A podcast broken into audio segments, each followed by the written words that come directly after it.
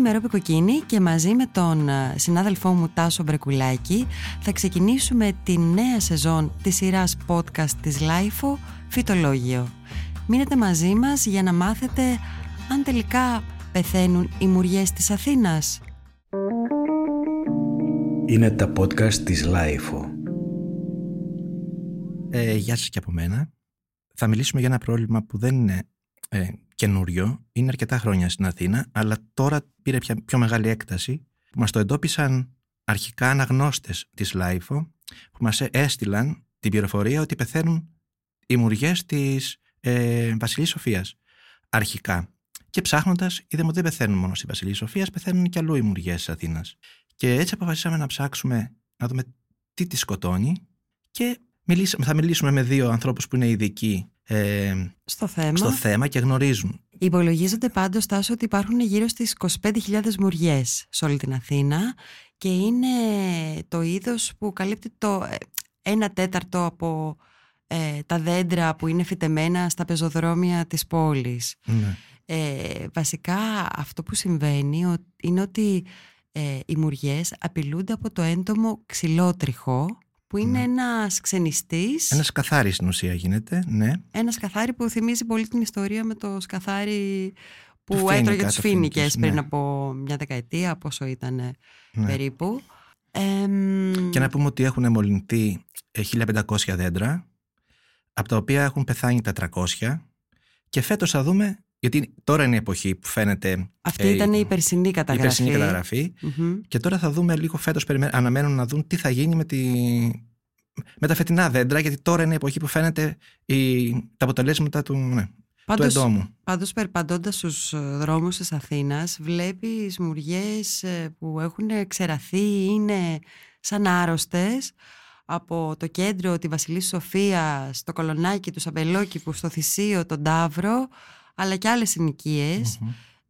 Στα δυτικά προάστια έχουν μεγάλο θέμα. Στα Σεπόλια, ναι. Ναι. ναι. ναι. ναι, Και στην Κυψέλη, μεγάλο Βασικά όπου υπάρχουν πολλές μουριές. Τάσο, εσύ που ξέρεις πολλά πράγματα για τα φυτά, για τον κόσμο των φυτών, τι, τι ξέρεις για τις μουριές; Η αλήθεια είναι ότι για τις μουριές δεν ξέρω τίποτα, γιατί είναι δύσκολο να βρεις πληροφορίες για τις μουριές της Αθήνας. Ε, φαντάζομαι ότι μας πούνε κάποια πράγματα οι ειδικοί, αλλά ε, επειδή έμενα χρόνια στην Καλλιδρομίου και οι μουριές εκεί είναι μα, το μόνο δέντρο που έχει Καλλιδρομίου, ε, ξέρω από τη μουριά το καφενείο ότι είχαν φυτευτεί από τη ε, Φρυδερίκη αυτές οι συγκεκριμένες. Ε, ε, και ότι γενικά ήταν ένα δέντρο που το φέρνουν στην Αθήνα για να ταΐσουν τα, τα μεταξοσχόλικα, λέει στην αρχή. Δεν ξέρω αν είχε μεταξοσχόλικες στην Αθήνα, δεν αγνώ, τα αγνώ, αλλά ε, γενικά τις κλαδεύανε συχνά και τις διατηρούσαν κοντές για να βγάλουν καινούργια βλάστηση για να μπορούν να ταΐσουν τις μετακοσχόλικε. Ε, τώρα δεν ξέρω τι ισχύει στην Αθήνα, δεν έχω ιδέα. Γι' γι αυτό είναι τόσο κοντές. Γι' αυτό είναι τόσο κοντές. Δεν βρήκαμε και στοιχεία κιόλας. Δηλαδή, αν ψάξεις, δεν βρίσκει στοιχεία για τη μοριά της Αθήνας. Κι εγώ δεν βρήκα τίποτα.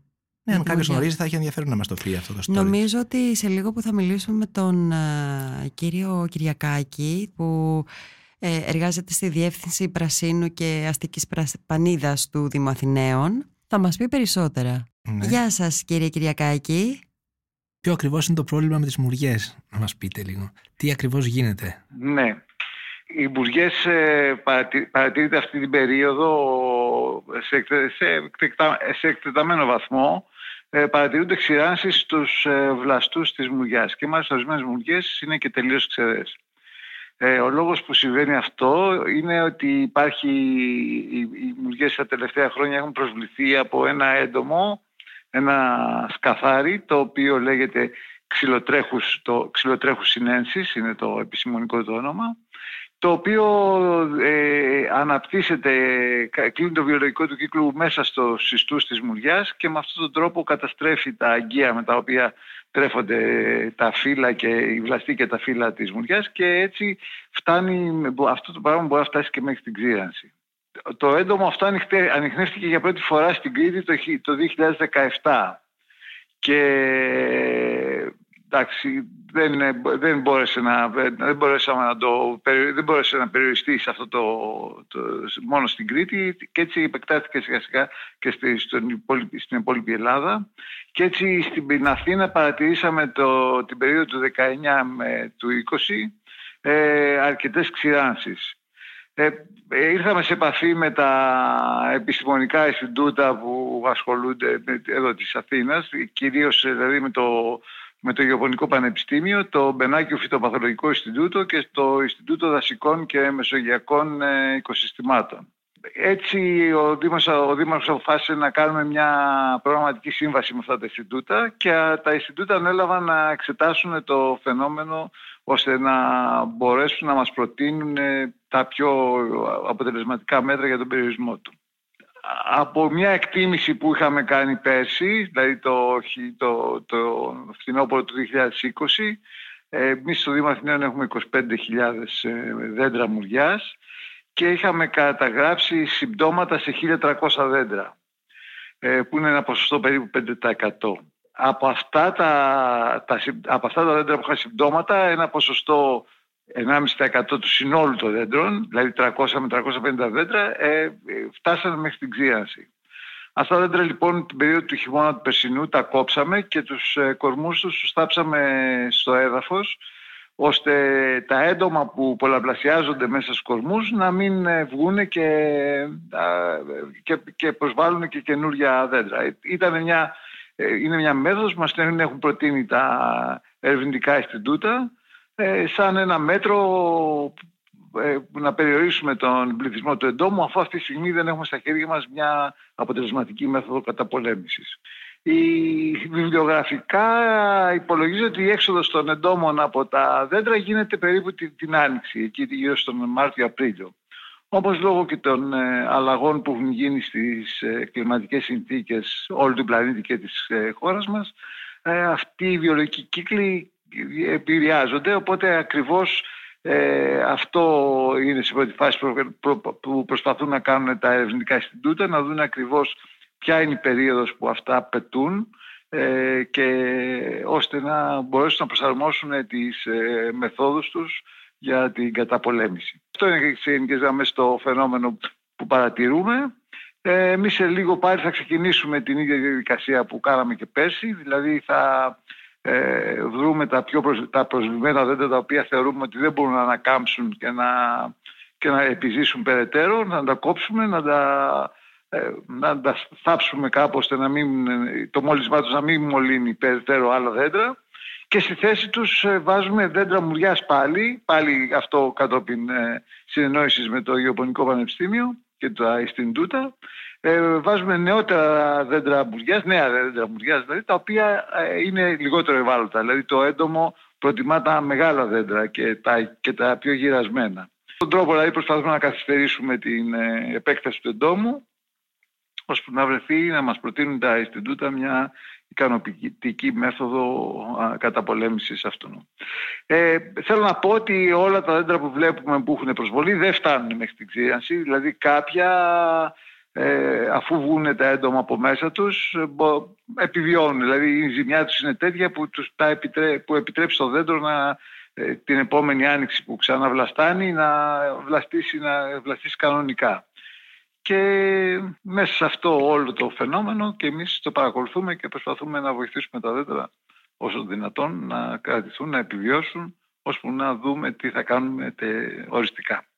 Ε, να σε ρωτήσουμε αν αυτό το έντομο προσβάλλει μόνο τη μουριά ή αν προσβάλλει και άλλα δέντρα, και άλλα είδη δέντρων. Θεωρητικά προσβάλλει και άλλα δέντρα. Δεν μπορώ αυτή τη στιγμή να σας πω ακριβώς πια. Όμως εμείς ε, αυτή τη στιγμή δεν το, έχουμε, δεν το έχουμε συναντήσει σε άλλα δέντρα. Ε, εδώ στην Αθήνα τουλάχιστον. Πάντως, ε, αν μου επιτρέπετε σε βόλτες που έχουμε κάνει και στο κέντρο αλλά και σε άλλες περιοχές έτσι, συνοικίες της Αθήνας ναι. έχουμε δει πολλά, πολλές μουριές ε, να είναι σε, σε κακή κατάσταση. Ναι, πράγματι ισχύει αυτό. Ε, Εμείς τα πέσει που είχαμε και έτσι ε, είχαμε μετρήσει τα δέντρα. Περισσότερο βέβαια τα, οι μεγαλύτερες προσβολές ήταν στα, εκεί από τα Σεπόλια, Βοτανικός, Νέος Κόσμος, ε, εκεί είχαμε τις μεγαλύτερες ε, προσβολές, αλλά φέτος ε, αυτό επεκτείνεται. Δηλαδή ενώ ας πούμε στη, στο κέντρο της Αθήνας πέσει δεν είχαμε σπουδαίες προσβολές, τώρα βλέπουμε στη Βασιλή Σοφίας, ε, βλέπουμε ακόμα και στους προσαμπελοκήπους και στα Πατήσια να έχει επεκταθεί το φαινόμενο και αυτό είναι αναμενόμενο αφού το, το έντομο πολλαπλασιάζεται ε, είναι επόμενο ότι αυτό θα επεκτείνεται. Ναι, ξέρετε, η αγωνία είναι και αναγνωστών της LIFO που μας έχουν στείλει επιστολές που έχουν εντοπίσει έτσι, το πρόβλημα και μας έδωσαν και το έναυσμα για να κάνουμε ε, να μιλήσουμε και μαζί σας. Η αγωνία είναι, ναι, ε, δηλαδή ήδη η Αθήνα πάσχει έτσι από... από ναι, όχι, είναι, πάσχουν πολλές περιοχές. Απλώς εμείς είχαμε δυνατότητα λίγο να να το δούμε, να πάρουμε και μια βοήθεια από τα πανεπιστήμια και να το, να το προσεγγίσουμε λίγο με, μεγαλύτερες, ε, με, με μια μεγαλύτερη προσοχή ώστε να μπορέσουμε να έχουμε μια μέθοδο προστασίας.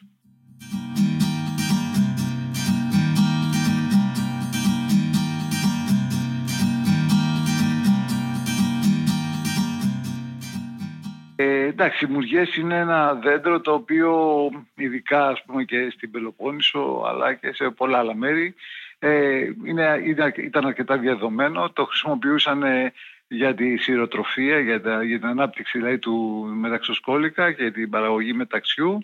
Ε, ήταν, είναι ένα δέντρο το οποίο έχει γρήγορη ανάπτυξη ε, και έχει πάρα πολύ, έχει μεγάλα φύλλα και προσφέρει, έχει δημιουργεί έτσι πάρα πολύ ε, καλή σκιά και ε, δίνει και στο περιβάλλον έτσι, μια, μια δροσιά, δηλαδή λειτουργεί λίγο σαν air condition λόγω και του μεγάλου μεγέθους των φύλων του.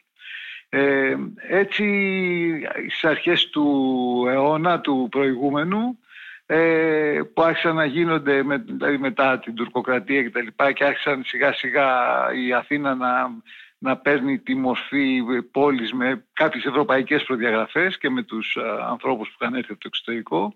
Ε, άρχισαν να φυτεύονται οι μουργές. Γι' αυτό και οι μουργές της Βασιλής Σοφίας είναι αρκετά παλιές. Ε, και αυτό το πράγμα επεκτάθηκε, έγινε ας πούμε το κυρίαρχο είδος στην Αθήνα και ε, για, για τους λόγους αυτούς που, που σας είπα.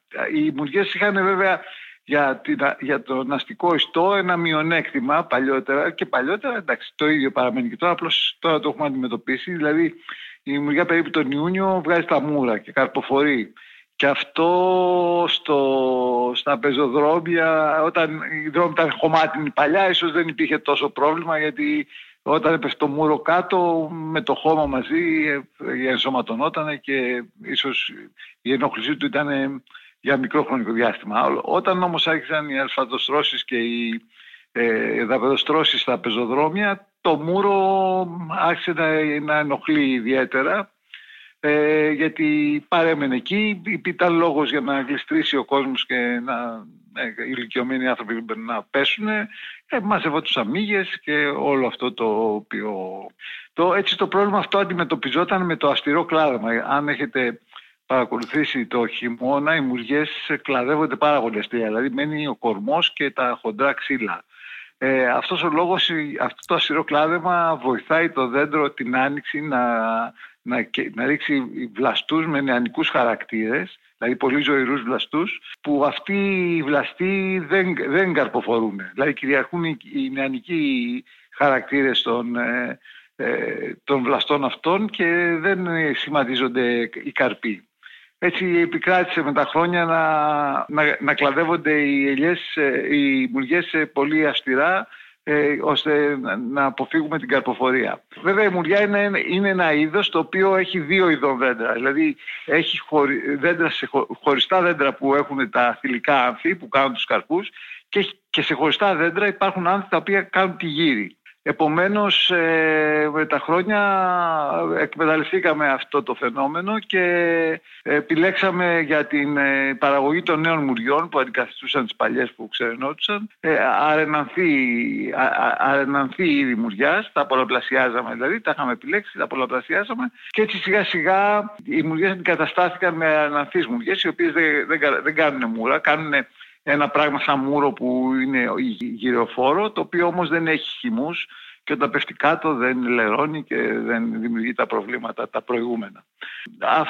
Όμως επειδή δεν μπορούσαμε να αντικαταστήσουμε και όλα τα, τα, τα δέντρα ταυτόχρονα, δηλαδή δεν μπορούσαν να γίνουν όλα τα δέντρα με ασθενικά είδη μουριάς, ε, έτσι εξακολουθούσαμε να, να κλαδεύουμε τις μουργές αυστηρά ώστε να μοιάζουν με τις άλλες μουργές τις θηλυκές που είχαν μείνει ώστε να μην υπάρχει ανομοιομορφία.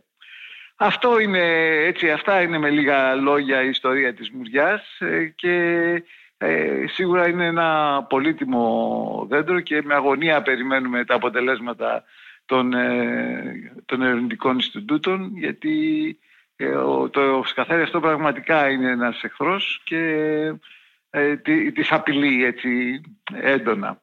Ε, ελπίζουμε όμως ότι με, με διάφορους χειρισμούς θα μπορέσουμε να, να, να το αντιμετωπίσουμε αυτό και να διατηρήσουμε την, ε, την οντοσχεία της μουλιάς στην πόλη η οποία ειδικά τώρα με την κλιματική αλλαγή, με το φαινόμενο των θερμοϊκών νησίδων ας πούμε είναι πάρα πολύ χρήσιμη η σκιά που μας προσφέρει.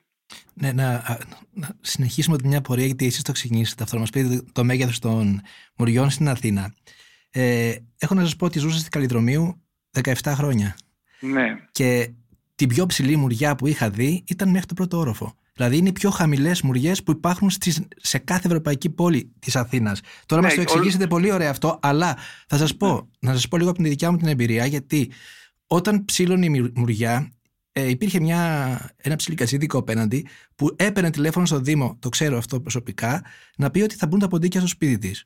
Ναι, δηλαδή, δεν ξέρω τώρα αν αυτός είναι ένας λόγος, γιατί ε, επειδή έχουν αλλάξει πραγματικά οι συνθήκες στις πόλεις τα τελευταία χρόνια, ειδικά στην Αθήνα, και επειδή η Μουριά κάνει πολύ καλή σκιά, μήπως θα υπήρχε να αλλάξει κάπως η τακτική του κλαδέματος, γιατί για παράδειγμα στο Παλέρμο οι Μουριές είναι τουλάχιστον ε, φτάνουν τουλάχιστον μέχρι τον 8ο όροφο και μπορεί και πιο ψηλά.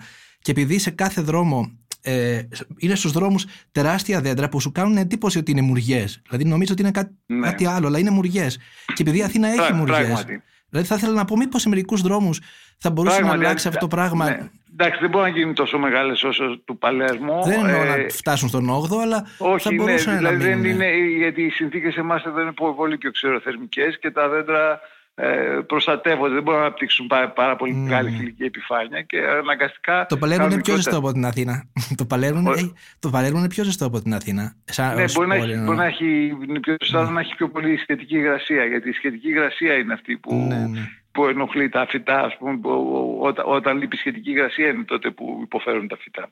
Εντάξει, αυτό είναι, ένα, αυτό είναι μέσα στις προθέσεις μας και όλα στις προθέσεις μας είναι και όλα σε χώρους όπως είναι η Βασιλής Σοφίας ε, αν είναι δυνατόν να αντικαταστήσουμε και το είδος αυτό, να βάλουμε, mm. να βάλουμε ξέρω, πλατάνια, δηλαδή να βάλουμε δέντρα τα οποία να παίρνουν μεγαλύτερες διαστάσεις εκεί που μπορούμε. Mm. Ε, αυτό, αυτό το φαινόμενο πάντως που λέτε των ετοιμάτων για κλάδευση, γιατί μπορούν να μπουν ποντίκια μέσα κτλ. είναι καθημερινό, το αντιμετωπίζουμε, ε, το αντιμετωπίζουμε καθημερινά και μάλιστα έχει και, και για μας μια έχει μια αντιφατική προσέγγιση γιατί όταν πάμε να κλαδέψουμε ένα, ε, ένα δέντρο γιατί το ζήτησε ένας ε, δημότης γιατί ενοχλείται, βγαίνουν άλλοι δέκα δημότες και φωνάζουν γιατί το κλαδεύουμε τη στιγμή που όλοι επιθυμούμε να έχουμε περισσότερη σκιά. Έτσι λοιπόν υπάρχει αυτό το φαινόμενο που όλοι μεν αγαπάμε τα δέντρα αλλά ε, όχι το δέντρο έξω από την πόρτα μας γιατί μας ρίχνει τα φύλλα στο μπαλκόνι και βουλώνει την αποχέτευση γιατί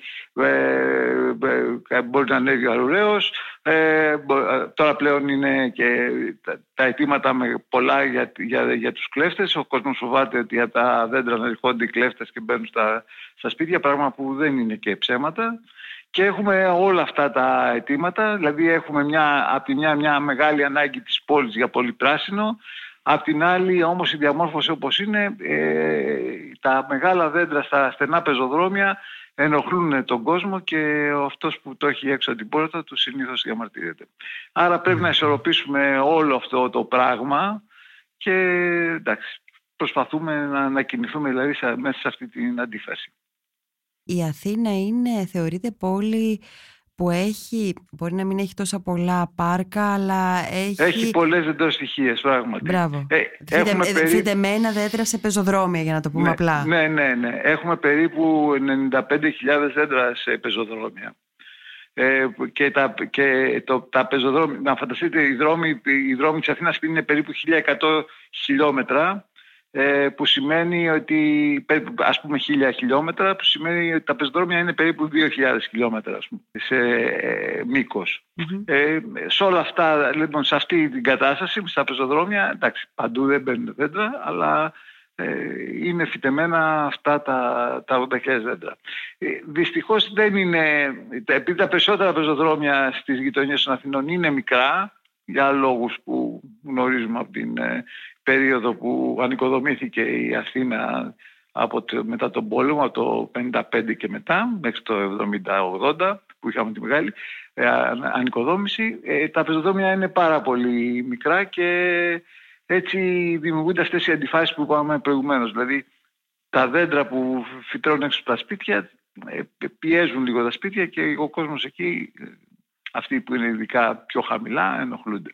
Εκτός από αυτό όμως τα δέντρα υποφέρουν και αυτά στα στενά πεζοδρόμια γιατί τόσο κολλητά με τα, με, με τα κτίρια δεν μπορούν να αναπνέσουν έτσι αναγκάζονται και σκύβουν τα δέντρα. Αν δείτε τα περισσότερα δέντρα στην Αθήνα έχουν μια κλίση προς, τη, προς το δρόμο και αυτός ο λόγος είναι ε, ότι προσπαθούν να, να αποφύγουν τη σκιά και, και την πίεση που τους κάνει το κτίριο για να, ε, για να πλησιάσουν να, να, να, προς τον ήλιο για να μπορέσουν να πάρουν την απαραίτητη ενέργεια που τους χρειάζονται. Είναι το λεγόμενο φαινόμενο του φωτοτροπισμού.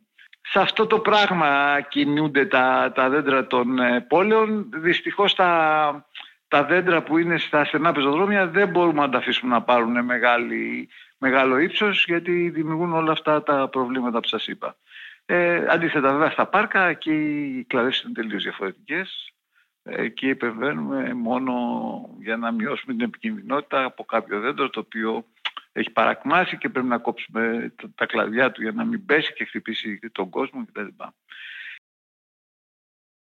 Εσάς η δική σας η πρόβλεψη ποια είναι τώρα σχετικά με το πρόβλημα που, που συζητάμε σήμερα; Ναι, σχετικά με το πρόβλημα της μουριάς ε, έχω μια σχετική αισιοδοξία επειδή τα νεαρά δέντρα δείχνουν να μην ε, προσβάλλονται τόσο ε, το, με τέτοια ένταση όπως τα μεγάλα. Μοιάζει λίγο με το φαινόμενο του κορονοϊού τώρα που περνάμε όλοι μας που τα μεγαλύτερα ηλικίας άτομα είναι πιο ευάλωτα από τα μικρότερα. Υπάρχει μια τέτοια, μπορώ να κάνω μια τέτοια προσωμείωση έτσι, ε, φιλολογική βέβαια, είναι τελείως διαφορετικά φαινόμενα. Ε, και πιστεύω δηλαδή ότι με αυτή την ε, ανανέωση, δηλαδή εγώ είμαι υπέρ αυτός, αυτή, γιατί υπάρχει και η άποψη ότι ξέρεις κάτι αυτό το δέντρο είναι ευαίσθητο σε αυτό το έντομο, πλέον μην το ξαναβάλεις. Γιατί θα ξεραθεί ας πούμε. Οπότε ξοδεύσει ενέργεια για ένα πράγμα το οποίο ξέρεις ότι θα πεθάνει. Ακόμα δεν έχουμε μελετήσει τόσο καλά το φαινόμενο ώστε να πούμε ότι πράγματι το έντομο αυτό ε, θα εξοντώσει την πουλιά. Ε, γίνεται μια πάλι. Ε, εντάξει, εμείς ε, οφείλουμε να... Εγώ δηλαδή προσωπικά θέλω να είμαι αισιόδοξο και να δώσουμε την ευκαιρία στο δέντρο να αντέξει και, ή να μας δείξει ας πούμε τα σημεία του. Δηλαδή ε, θα έλεγα το να αντικαταστήσουμε τη μουριά με άλλο δέντρο να είναι το τελευταίο, τελευταία αντίδραση που θα έχουμε όταν πια τα στοιχεία θα λένε ότι ξέρεις κάτι τσαμπακόπος ας πούμε. Τα έντονα φαινόμενα παρακμής της μουριάς από το αντιπροσβολή του εντόμου ε, φαίνονται κυρίως αυτή την περίοδο, δηλαδή μόλις περάσει το καλοκαίρι.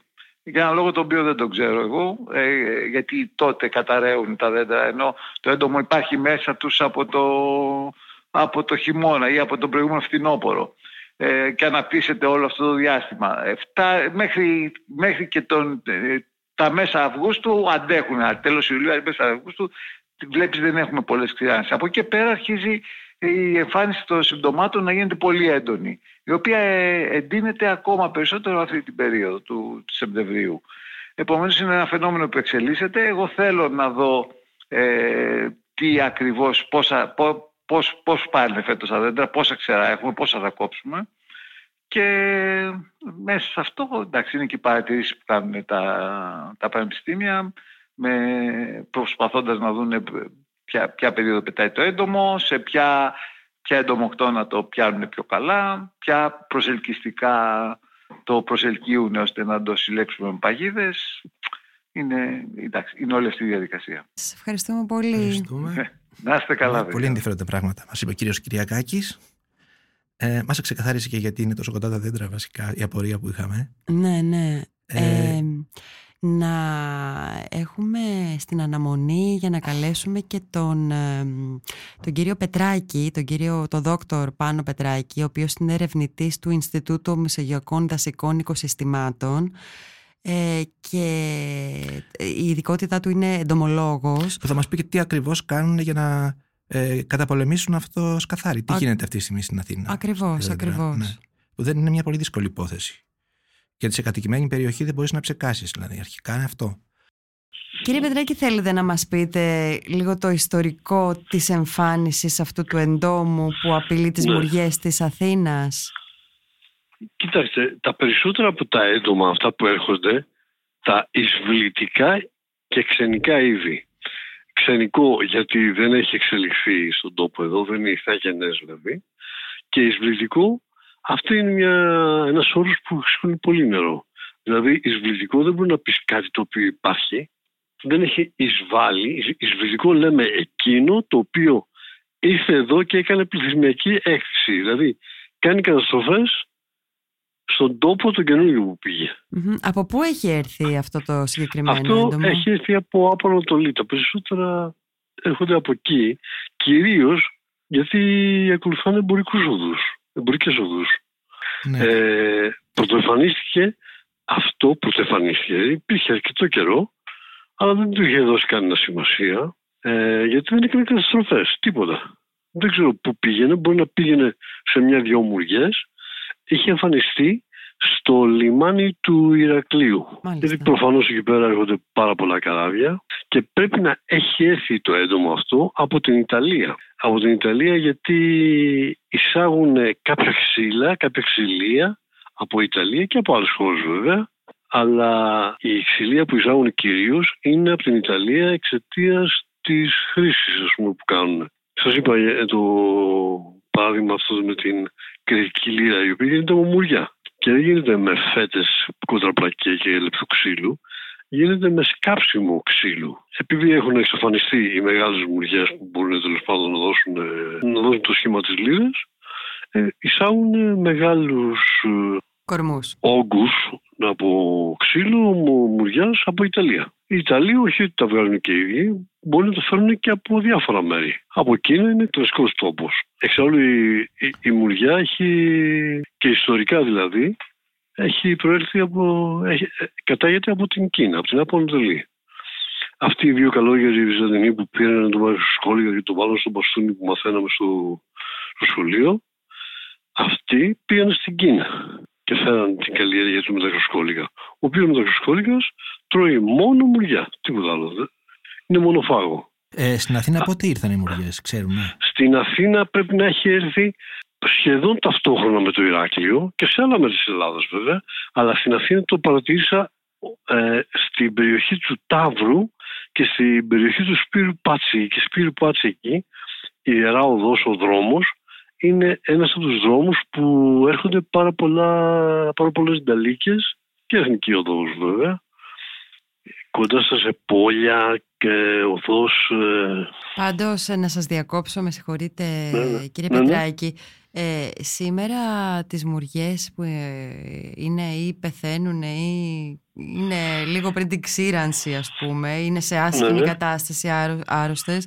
όχι Βλέ- όλες, Όχι όλες, αλλά βλέπουμε σε πολλές περιοχές. Δηλαδή, μόνο εμείς έχουμε Έχει παρατηρήσει εξαπλωθεί. στη Βασιλή Σοφίας, στο Θησίο, στον Ταύρο, στο Κολονάκι, Στον στους Ταύρο. αμπελόκηπους. Πολύ σωστά, βέβαια, βέβαια. Άρα ε, μπορούμε να πούμε ότι απειλείται σήμερα, απειλ- απειλείται, απειλούνται οι μουριές της Αθήνας με εξαφάνιση; Όχι. Όχι ακριβώς. Καταρχήν, ε, δε- η, ο- η λέξη εξαφάνιση, ο όρος εξαφάνιση, δεν μπορούμε να το πούμε για τη μουριά, έχει εισαχθεί. Έχει εισαχθεί και μάλιστα εισάγονται και υβρίδια μουριάς που για να μην κάνουν μούρα. Αφανισμό από τους δρόμους της Αθήνας εννοούσα, όχι να, εξα... να Ναι, εξαφανιστεί ναι. το είδος. Ναι. Όχι, δε- δεν υπάρχει τέτοια περίπτωση. Δεν είναι τόσο μεγάλη η προσβολή ώστε να υπάρχει κίνδυνος τοπικής εξαφάνισης όπως λέμε. Ε, και μάλιστα έχουν συνειδητοποιήσει τελευταία, φέτος και πέρσι, πολλοί δήμαρχοι ότι υπάρχει πραγματικά πρόβλημα. Ναι. Πάντως όλη η ιστορία θυμίζει πολύ και την ιστορία με το Σκαθάρι και το που, που ε, είχε προσβάλει τους, τους φίνικες της Αθήνας. Είναι κάτι ανάλογο αυτό; Όχι. Ε, ανάλογο, τώρα δεν ξέρω το πει ανάλογο εδώ. Ανάλογο είναι ένα έντομο. που έχει έρθει από απ' έξω και έχει ναι. προσβάλει ένα, ένα είδος ε, δέντρου και πολλά δέντρα ναι. ας πούμε ξε, ξεραίνονται λόγω αυτού και εξαπλώνεται. Ναι, σωστά. Ο, ειδικά ο Φίνικας, ο Κανάριος, ο Καναριένσης, ξέρετε. Και κατά την άποψή μου και καλά κάνει δηλαδή, γιατί είναι ένα φυτό το οποίο έχει έρθει για διακοσμητικούς λόγους. Ναι. Δεν προσφέρει και, πολλά, έτσι. Όχι, δεν προσφέρει πολλά, δεν προσφέρει τίποτα. Αντίθετα, μάλιστα, ε, μπορεί, επειδή είναι, ξέρετε, ο Φίνικας δεν είναι κορμόφυτο, δεν είναι δέντρο, είναι ένα είδος ε, σιταριού, στάχη δηλαδή, λογοτελίδωνο. Που σημαίνει ότι μπορεί να πέσει. Αν πάτε σε ένα Φίνικα, όχι πολύ μεγάλο, και τον κουνήσετε, κουνιέται. Δηλαδή είναι έτοιμο να πέσει. Δεν έχει ρίζα μεγάλη. Αυτό σημαίνει ότι είναι επικίνδυνος σε πάρα πολλά πράγματα. Ναι, ε, να σας ρωτήσω εγώ, ξέρουμε σε τι ποσοστό έχουν προσβληθεί τα, οι μουριέ της Αθήνας; Ε, ξέρετε, ε, το ποσοστό δεν μπορούμε να το ξέρουμε γιατί μπορεί η προσβολή να, είναι, να αλλάξει και εμείς ακόμα να μετράμε. Πάντως, η εκτίμηση η δικιά μου πολύ αδρή ας πούμε από το από παγίδες του πρώτου έτους που βάλαμε για τη διαχείριση των μουριών της Αθήνας ξεκίνησε η ιδέα όλη από το 18 αλλά 18, ναι, 18 περίπου αλλά υπάρχει τόσο μεγάλη γραφειοκρατία εγώ το λέω αυτά τα κουνούπια και ο, το σκαφάρι του Φίνικα και ο ξερότρεχος της Μουριάς θα, γίνουν, θα προλάβουν να γίνουν δεινόσαυροι και εμείς ακόμα θα συμπληρώνουμε χαρτιά. Αν δείτε εδώ τους φακέλους που έχω, έχω ένα φάκελο τίγκα στα χαρτιά, είναι γραφειοκρατικά ε, θέματα και δύο-τρεις εργασίες. οι δύο-τρεις εργασίες είναι αυτές που έγιναν από μια ομάδα μεγάλη, ας πούμε, πολύ καλών εντομολόγων, παγκοσμίου φήμης, Αλέν Ροκ, Γιώζολη Μιλάρ, Λόρενς Χάνξ, πολύ καλή δηλαδή, και κάνουν ένα paper πέντε σελίδες, έξι. Δύο Καταλανοί επίσης κάναν ε, ε, στη Βαρκελόνη ένα άλλο paper για να δουν τι έγινε, πιάσαν το έντομο στην Ισπανία και θέλουν να δουν αν πηγαίνει και στα αμπέλια. Οπότε θα, θα υπήρχε πρόβλημα. Λες και άμα πηγαίνει μόνο στη Μουριά δεν υπάρχει πρόβλημα, τέλος πάντων. Mm-hmm. Μεγάλη. Αυτή τη στιγμή που μιλάμε, το ξέρετε, ότι δεν έχει υπογραφεί η σύμβαση που κάνουμε εμείς, ας πούμε, για το έργο η διαδικασία για τον έλεγχο του πληθυσμού του εντόμου είναι διαφορετική από τη διαδικασία κοπής των δέντρων και απομάκρυσης. Ναι. Η, η κοπή και απομάκρυση δεν χρειάζεται καμία ειδική σύμβαση. Την κάνουν οι εργάτες του Δήμου. Ναι. Που κάνουν και καλή δουλειά μάλιστα. Τέλος πάντων. Είναι δουλειά δηλαδή των εργατών του Δήμου Αθήνας. Ο έλεγχος του πληθυσμού γίνεται από με σημειοχημικό τρόπο, με έναν τρόπο δηλαδή που δεν βάζει δηλητήρια μέσα στην πόλη, και ξεκίνησε ως εξής. Ενώ είδαμε το έντομο, ας πούμε, όλα αυτά, έγινε μια σύσκεψη στο γραφείο του Δημάρχου Αθήνα, κ. Μπακογιάννη ήταν, και ξεκίνησε το πρόγραμμα. Βέβαια, ούτε ο ίδιος ο Δήμαρχος θα σκεφτόταν πόσο η γραφειοκρατία υπάρχει πίσω από όλα αυτά. Έδωσε το πρόγραμμα για να γλιτώσουμε γρήγορα να γίνουν στην, στο Γεωπονικό Πανεπιστήμιο και με το Γεωπονικό Πανεπιστήμιο θα κάνουμε και εμείς συμβάσει. Εμείς εδώ εγώ Δήμητρα είμαι εδώ, εις του Μεσογειακών Βασικών Οικοσυστημάτων και τον Μπενάκιο. Ε, ξεκινήσαμε τις συμβάσεις αυτές μετά από δύο χρόνια, ενάμιση χρόνο περίπου έγινε η σύμβαση με το Γεωπονικό Πανεπιστήμιο και ε, γύρω στους έξι μήνες πριν δώσαμε εμείς τη σύμβαση που θα κάνουμε με το Γεωπονικό Πανεπιστήμιο, που ακόμα δεν έχει υπογραφεί. Δεν έχουμε κανένα νεότερο. Δηλαδή υπάρχουν τόσα πολλά πράγματα να λύσουμε που δεν νομίζω ότι είμαστε κατάλληλη κοινωνία ας πούμε, να αντιμετωπίσουμε θέματα τέτοια. Εισβολής εντόμων κτλ. Δηλαδή αυτή τη στιγμή πρακτικά δεν γίνεται τίποτα; Πρακτικά γίνεται. Τρέχουμε το πρόγραμμα. Αυτή τη στιγμή που σας μιλάω Υπάρχει και ένας ε, δασολόγος που έχω πάρει εγώ, έχω προσλάβει και δεν έχει πληρωθεί. Έρχεται έτσι γιατί θέλει να έρθει. Και εγώ γι' αυτό δουλεύω και δίνω καθαρά με από το δικό μου μισθό χρήματα και από άλλα προγράμματα χρήματα για να πάρουμε φερομόνες, τις οποίες εισάγουμε απ' έξω, επειδή κάνουμε σημειοχημικό τρόπο αντιμετώπισης. Τι κάνουν φερομόνε. Οι φερομόνες είναι, χρησιμοποιούμε τη μέθοδο της μαζικής παγίδευσης και το έντομο αυτό βγάζει ένα μείγμα κάποιων ουσιών σαν φερομόνη συνάθρησης για να μαζευτούν πολλά έντομα. Ε, αυτή τη φερομόνη χρησιμοποιούμε εμείς και παγιδεύουμε το έντομο σε παγίδες, ειδικές παγίδες με 4-5 χρονιά και μια σκεπή από πάνω και το, το μαζεύουμε σε ένα κύπελο. Μαζεύουμε αυτά τα έντομα και θανατώνονται μόνο μέσα στο κύπελο. Ώστε δεν ε, διαταράσσεται καθόλου η περιοχή. Τίποτα δηλαδή. Και, και, και, το πιο σημαντικό είναι ότι τραβάμε μόνο αυτό το έντομο. Ενδεχομένως και κάποιο είδος κάτω από το ίδιο γένος. Ο ξυλότροχο της συνένση μπορεί να τραβήξουμε και το ξυλότροχο στεμπίνγκι και το ξυλότροχο σμέι. Όλα σβητικά είναι αυτά που σας λέω έχουν έρθει απ' έξω.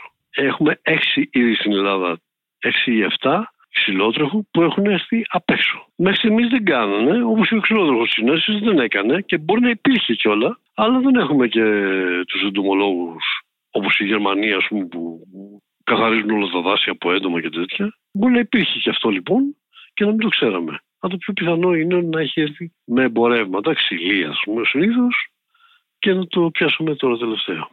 Τα άλλα έντομα ξυλοτρέχου, το αντιλόπε, το στεμπίνγκι, κάποια άλλα, ε, δεν κάνουν ζημιά. Είναι από αυτά που λέμε σπάνια έντομα. Είναι για συλλέκτες εντομολόγους, τόσο, τόσο σπάνια. Αλλά ξαφνικά μπορεί αυτό που είναι σπάνιο, αυτό το χαρακτηριστικό έχουν τα έντομα, να κάνει μια πληθυσμιακή έκρηξη και να γίνει πάρα πολύ κοινό και να κάνει καταστροφές. Η, η καταστροφή που κάνει τώρα το έντομο αυτό είναι ότι αφήνει το αυγό του πάνω στο κορμό του δέντρου γιατί προσελκύεται από τη μουριά με κάποια πτυτικά που βγάζει η μουριά και εξαιτίας αυτού αυτή της προσέλκυσης αφήνει το αυγό. Πάει και αφήνει το αυγό. Μάλιστα το αυγό αυτό τους σκεπάζει κιόλα με ένα έκρημα που βγάζει από την, από την οθήκη της και ώστε να ε, ξέρουν οι επόμενες έγκυες που θα πάνε να αφήσουν τα αυγά τους εκεί ε, ότι κάποιος ήδη υπάρχει εδώ πέρα. Το δε αυγό, δεν φανταστείτε ότι είναι ένα αυγό σαν και σε αυτό που ξέρουμε, είναι κάτι σαν ε, αυγό μάτι. Υπάρχει δηλαδή ο κρόκος, μακρόστινα κάπως είναι αυτά, και μετά υπάρχει το κάτω μέρος, το ασπράδι που λέμε, του αυγού, το οποίο είναι η ουσία που έχει αφήσει αυτό. Δηλαδή, αν ψάξεις και καλά να ψάξεις με, με ένα βακό τον κορμό της ε, μουριά, δεν θα βρεις αυτό το, δεν θα δεις το, το αυγό. Το δε χρώμα ας πούμε της ουσίας που βάζει είναι περίπου το χρώμα του κορμού της, ε, της μουριάς. Δηλαδή τώρα αν, που, αν πούμε ότι ε, αν ρωτήσουμε τι ακριβώς γίνεται αυτή τη στιγμή ε, Πού καταλήγουμε, δηλαδή τι γίνεται για την προστασία των δέντρων Κοιτάξτε, των το πρόγραμμα που έχει ανατεθεί τελικά, ας πούμε, να φύγουμε από τα γραφειοκρατικά και τα τέτοια, είναι το εξής. Έχει τις εξής φάσεις. Στην πρώτη φάση ελέγχουμε την αποτελεσματικότητα αυτών των παγιδευτικών συστημάτων, γιατί μην ε, γελιέστε, δεν υπάρχουν στο εμπόριο αυτές οι φερομόνε ακόμα. Έχουν ε, μόλις πριν ε, 1,5 χρόνο, ένα χρόνο, έγινε η, η δημοσίευση της διαδικα... του ποια είναι, ποιο είναι το φερομονικό μείγμα. Και μάλιστα αμέσως μετά τη δημοσίευση το χρησιμοποίησαν στην Νότια Γαλλία σε όλα τα μέρη εφαρμόζουν την ίδια αυτή την ε, σημειοχημική τεχνολογία για να μαζέψουν όχι μόνο το ξυλόδρομο, αυτοί έχουν και άλλα. Ε, εδώ πέρα γίνεται αυτή τη στιγμή, έχουμε τοποθετήσει γύρω στις 60 παγίδες, τις έχουμε αλλάξει το φερομονικό μείγμα, το οποίο κρατάει τρεις μήνες, δεν κρατάει περισσότερο. Και προσπαθούμε να, να εντοπίσουμε ποιες περιοχές έχουν το μεγαλύτερο πρόβλημα. Και σε αυτές τις περιοχές από την ερχόμενη άνοιξη όποτε πετάει το έντομο, βγαίνει από το πουπάριο του, από το πλαγκόνα του, όπως λέμε, και πετάει. Τότε θα το πιάσουμε. Θα, θα κάνουμε τη μαζική παγίδευση. Δηλαδή γίνεται ακριβώς κίνηση και μάλιστα όχι μόνο στο Δήμο Αθηναίων και ο Δήμος Περιστερίου, ο οποίος ήταν πολύ πιο πριν από το Δήμο Αθηναίων, ξεκίνησε αυτή την ιστορία ε, για το εξοδότημα συνένεση κάνει και αυτός. Έχουμε βάλει παγίδες εμείς εκεί και κάνουμε καταρχήν μαζική παγίδευση. Επειδή όμως ξέρουμε ότι είναι αποτελεσματικές σε έναν βαθμό οι παγίδες αυτές, έχουμε ξεκινήσει ήδη τη μαζική παγίδευση στο περιστέρι, αλλά όχι ακόμη στην Αθήνα. Ε, το μόνο που ήθελα να προσθέσω είναι το, το κομμάτι της ε, ενασχόλησης των Δήμων με, με τα οργανικά, με τα βιολογικά σκευάσματα όπως λέμε. Ουσιαστικά αυτό το σκεύασμα, αν βγει στην αγορά και έχουν βγει κάποιοι ας πούμε για κάποια έντομα, έχει πανάκριβα, έχει 50 με 60 ευρώ, 40 ξέρω εγώ. Έτσι αποθαρρύνονται πάρα πολύ δήμοι να το χρησιμοποιήσουν. Θα έλεγα ότι ίσως θα πρέπει η πολιτεία να ενισχύσει τους δήμους οι οποίοι θέλουν να κάνουν μια βιολογική καταπολέμηση εντόμων στην περιοχή τους. Αυτό θα τους κινήσει και το ενδιαφέρον. Να, να κάνουν πραγματικά καλές ας πούμε διαχειρήσεις εντόμων. Κάτι τέτοιο δηλαδή το ξέρω εγώ από τον Δήμο Περιστερίου ο οποίος κάνει μια καλή διαχείριση εντόμων, βιολογική διαχείριση στο άσος Περιστερίου. Και μάλιστα πέντε χρόνια τώρα κάνουμε εξαπολύσεις εντόμων τα οποία εξτράκουμε εδώ στο εργαστήριο και με συνεργάτες άλλους και προσφέρουμε ας πούμε αυτή τη διαδικασία στο Δήμο με καλά αποτελέσματα. Περιέργως βέβαια έχουμε πάρα πολύ καλά αποτελέσματα. Δηλαδή ίσως πρέπει να ενισχυθεί ο Δήμος και από την πολιτεία. Αυτό σκέφτομαι. Κάποιος Δήμος που θέλει να κάνει μια βιολογική καταπολέμηση. Α πούμε, ο Δήμος Μοσχάτου, Ταύρου εκεί δεν κάνουν τίποτα. Οι Πυραιό, ενώ έχω και φωτογραφίες από εκεί και του έδειξα στους ανθρώπους που είχαν έρθει εδώ, στους υπεύθυνους πρασίνους του Δήμου, αυτοί δεν, ε, δεν κάνουν καμιά κίνηση να κάνουν καταπολέμηση του ξυλότρεχου κτλ. Γιατί, γιατί φοβούνται τα κόστη. Είναι τεράστια τα κόστη. Έγινε. Ευχαριστούμε πολύ. Ευχαριστώ πολύ και εγώ. Λοιπόν, Τάσο, δεν ξέρω ποια είναι η δική σου αίσθηση μετά από όλα αυτά που ακούσαμε από τους ανθρώπους με τους οποίους μιλήσαμε. Ε, πάντως, ε, ε, εγώ έχω κάποια ανησυχία για το... Μου είχε δημιουργηθεί μια ανησυχία για το τι θα συμβεί. Και εμένα, γιατί δεν είναι εύκολη υπόθεση. Δηλαδή, κατάλαβα ότι δεν είναι εύκολο να το καταπολεμήσουν. Ε, και επίσης να δούμε τι θα γίνει φέτος τώρα είναι σε, λίγες, σε λίγο καιρό, θα ξέρουμε πόσες ξεράθηκαν και πόσε έχουν σοβαρό θέμα πρόβλημα στην Αθήνα τι μουριέ. Και να πούμε λίγο ότι η επιλογή των δέντρων ε, της Αθήνας έχει γίνει σε πολύ παλιότερες εποχές και σε διαφορετικές συνθήκες. Δηλαδή μήπως πρέπει να, να θεωρηθεί ε, να θεωρηθούν όλα αυτά που τους οδήγησαν να βάλουν αυτά τα δέντρα. Γιατί τώρα σου λέω ούτε ίδιο κλίμα έχουμε, ούτε ίδιες ούτε ίδια θερμοκρασία το καλοκαίρι. Δεν ξέρω πώς ήταν. Έχει ακριβώς, αλλάξει η δόμηση. Έχει αλλάξει όμως, έχει σίγουρα πιο πολύ μπετόν και έχει πολύ πιο μεγάλη θερμοκρασία στο. Ε, ε, στα, κτίρια, στα κτίρια γενικά. Δηλαδή, στο μπαλκόνι σου βγαίνεις και έχει 50 βαθμούς. Είχε φέτος το, το καλοκαίρι. Ε, ωραία, νομίζω ότι μπορούμε να το αφήσουμε κάπου εδώ. Να ζητήσουμε συγγνώμη αν ήμασταν λίγο αμήχανοι σε αυτό το πρώτο επεισόδιο του podcast. Ε, στην πορεία θα κοιτάξουμε να δούμε και άλλα θέματα που αφορούν στο πράσινο και στην πόλη, αλλά και μέσα στα σπίτια μας. Τα podcast της LIFO ανανεώνονται καθημερινά και τα ακούτε μέσα από το LIFO.gr ή τις εφαρμογές της Apple, του Spotify ή της Google. Κάντε subscribe πατώντας πάνω στα αντίστοιχα εικονίδια για να μην χάνετε κανένα επεισόδιο. Ηχοληψία, επεξεργασία και επιμέλεια, Φαίδωνας Κτενάς και Μερόπη Κοκκίνη. Ήταν μια παραγωγή της LIFO. Είναι τα podcast της Λάιφο.